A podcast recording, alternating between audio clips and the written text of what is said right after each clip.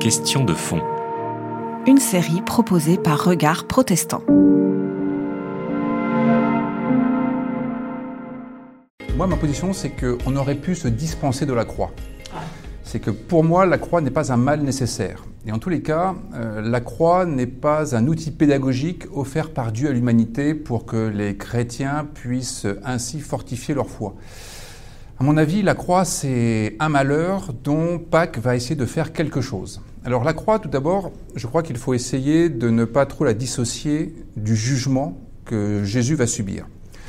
Le jugement de Jésus, c'est à la fois le Sanhédrin, c'est-à-dire le pouvoir religieux, et Pilate, le pouvoir politique, qui vont euh, s'abattre sur Jésus pour finalement condamner l'innocent.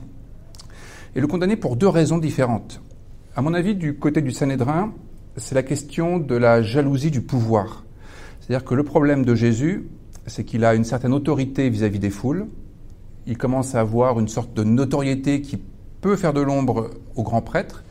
Et le problème de Jésus, c'est qu'il est le fils de Marie. Marie est la cousine d'Élisabeth, la femme de Zacharie, qui est prêtre. Donc tout ça, c'est la tribu de Lévi. Autrement dit, Jésus peut prétendre à être le grand prêtre, ce qui n'est pas du goût du grand prêtre en place. Donc, Jésus devient un rival. Et l'élimination de Jésus est finalement d'abord une cause religieuse avant d'être une cause théologique. Du côté du pouvoir politique, euh, à mon avis, les raisons du jugement sont légèrement différentes. C'est-à-dire que hum, Pilate a tout simplement peur pour l'unité du peuple. Et le, complot, en fait, ça va être euh, une entente entre le pouvoir religieux et le pouvoir politique pour stabiliser Jérusalem, c'est-à-dire hum, éviter qu'il y ait des émeutes, éviter qu'il y ait une sorte de, de contre-pouvoir qui s'installe, et Pilate se fait entendre que Rome pourrait voir d'un mauvais œil que le gouverneur laisse Jésus prendre de plus en plus de pouvoir. Ça pourrait faire de l'ombre aussi au pouvoir politique. Donc la raison d'État trouve que la bonne solution, c'est d'éliminer Jésus. À la fois un rival religieux et à la fois un rival politique.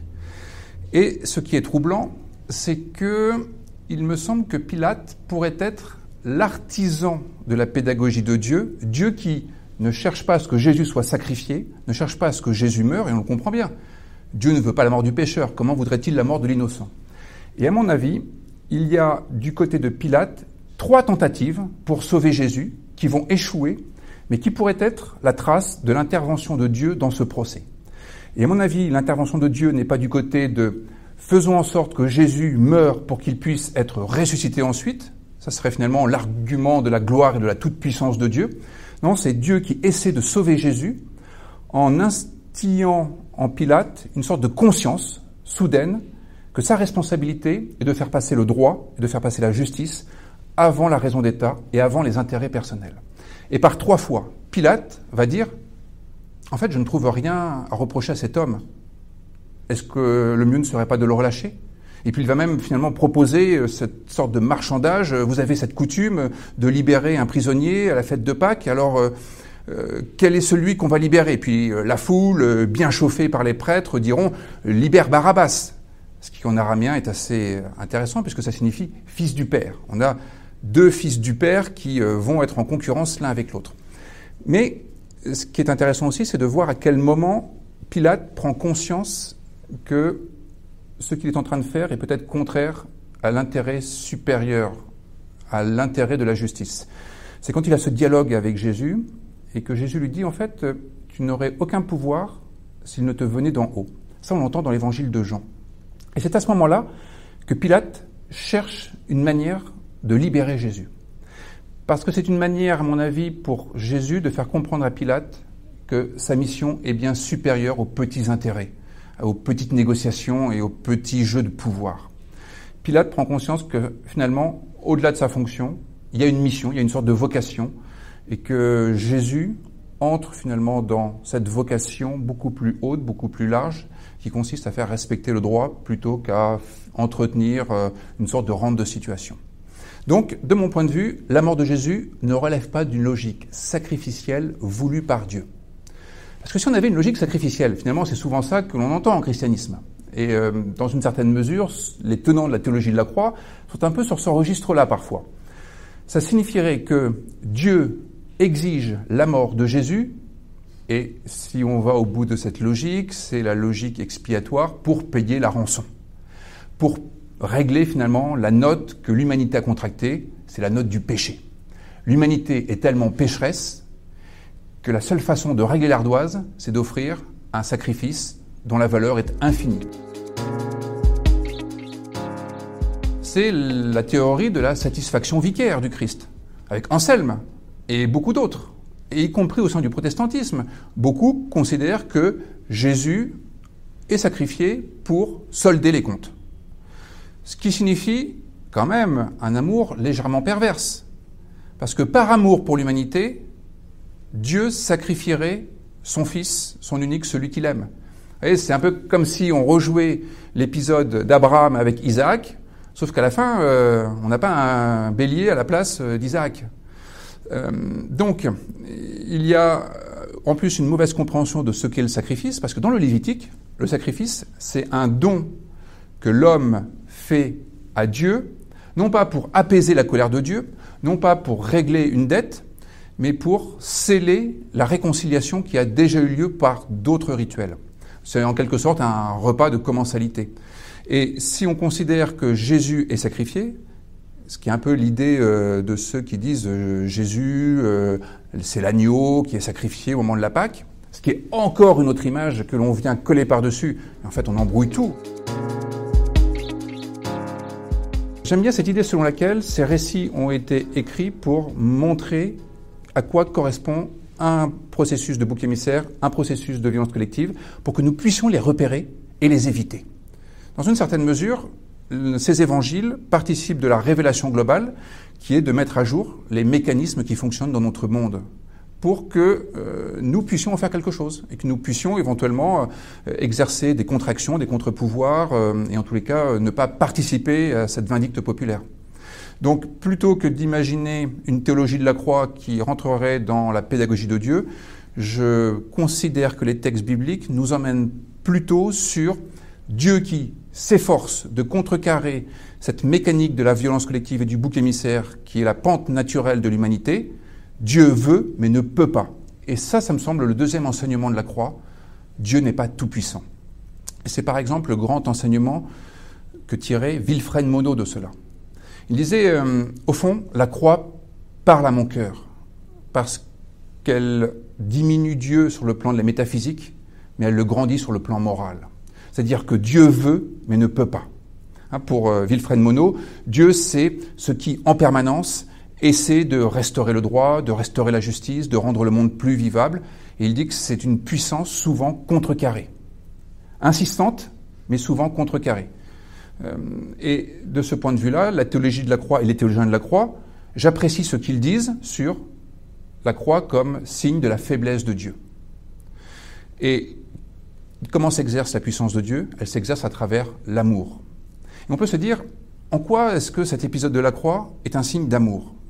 Eh bien, moi je suis partisan de l'amour qui s'exprime à travers la croix parce que justement, au moment où Jésus est arrêté, on voit bien que Pierre brandit une épée, coupe l'oreille d'un soldat, et ça aurait pu finir dans un bain de sang, cette histoire. L'attitude de Jésus est une attitude d'amour qui consiste à ne pas ajouter de la violence à la violence.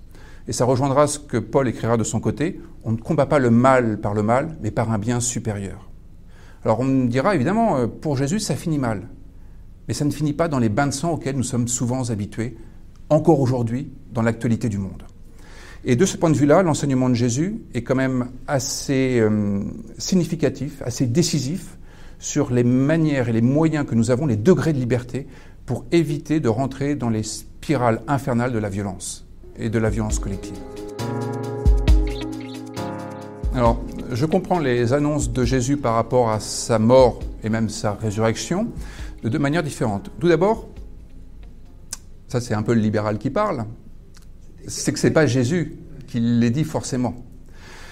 C'est qu'il y a une relecture de la part des rédacteurs des évangiles qui comprennent dans les prophéties de l'Ancien Testament cette dynamique divine qui va s'incarner tout spécialement à travers Jésus. Et en fait, c'est ce travail de relecture qui s'exprime à la fin de l'évangile selon Luc, quand il y a deux disciples de Jésus qui marchent en direction du chemin d'Emmaüs, juste après la mort de Jésus. Ils sont complètement accablés. Et là, le texte dit que le ressuscité vient à leur rencontre, chemine avec eux. Eux ne le reconnaissent pas. Ce sont des hommes qui ont passé trois ans avec lui et ne reconnaissent pas Jésus. Ce qui laisse entendre que c'est pas Jésus. C'est pas le Jésus homme, c'est pas le Jésus de l'histoire qui marche avec eux. C'est le ressuscité, c'est le Christ, c'est Dieu qui s'incarne et qui va faire avec eux un travail de relecture. Hein. On dit qu'ils reparcourent les Écritures en fonction de ce qu'ils ont vécu pour donner du sens. Et ils se disent, mais oui, au fond, ce processus de mort et résurrection, on le trouve déjà dans la Bible hébraïque. Et c'est un processus qui nous dit que ce qui peut apparaître pour nous comme un point final de l'histoire n'en est pas un. Et qu'il y a des impasses de l'histoire qui en fait arrivent à être fendillées et qu'on arrive à franchir. C'est exactement d'ailleurs le, sens de la sortie d'Égypte. Et Pâques, la Pâque chrétienne se réfère à la Pâque juive au sens de la sortie de l'esclavage, et on passe à travers la mer des joncs, et en hébreu, Yam Sof, Yam Sof, c'est à la fois les joncs et la fin F-I-N. Et l'exemple donné par Moïse et le peuple hébreu, c'est que ce qui nous semble être une impasse peut être néanmoins franchi. Ensuite, il y a le signe de Jonas. Il ne saura pas donner d'autre signe que celui de Jonas, dont on dit que trois jours après, il est ressuscité. Sauf que ça ne marche pas comme ça avec Jésus. Jésus n'est pas ressuscité trois jours après il est ressuscité le troisième jour. Il n'y a pas trois jours pleins. Donc en fait, on a une sorte de corrélation qu'on ajuste sans que la suture soit bien faite, pour montrer que on essaie de donner du sens. Mais restons calmes, les choses ne se sont pas passées telles quelles. C'est simplement que il y a des éléments de l'histoire du peuple hébreu qui nous donnent à penser ce que Jésus lui-même a manifesté. Ce qui me semble aussi extrêmement intéressant dans ces récits de la croix, euh, c'est qu'ils ne parlent pas simplement d'un événement qui se serait passé il y a 2000 ans, c'est que euh, ce sont des textes qui nous parlent aujourd'hui sur toutes les situations où nous sommes crucifiés, où nous nous faisons crucifier, où nous sommes euh, uniquement condamnés, où nous souffrons d'injustice et où nous nous faisons littéralement crucifier par un licenciement abusif, par un deuil bien sûr, mais aussi par une rupture, euh, peut-être euh, par ce qu'on appelle aussi les rumeurs, par les accusations sordides. Au fond, nous avons tellement de situations où nous nous faisons condamner et crucifier que ces textes nous parlent, que nous, soyons, croyants ou non. C'est-à-dire qu'ils ont une portée euh, universelle. ce sont les peuples qui souffrent de génocide. Ce sont les familles qui sont déchirées. ce sont les enfants qui subissent les pères alcooliques. Ce sont toutes ces situations où nous ne sommes pas simplement malmenés, mais nous sommes meurtris dans notre chair. Et il me semble que ce diptyque, vendredi saint avec la croix, et ensuite le dimanche avec la résurrection, nous parle de tous ces processus de traversée de deuil. Que ce soit des deuils de mort physique, de mort spirituelle, de mort morale, ou de toute autre forme de mort que nous continuons aujourd'hui à endurer. C'était Question de fond une série de regards protestants.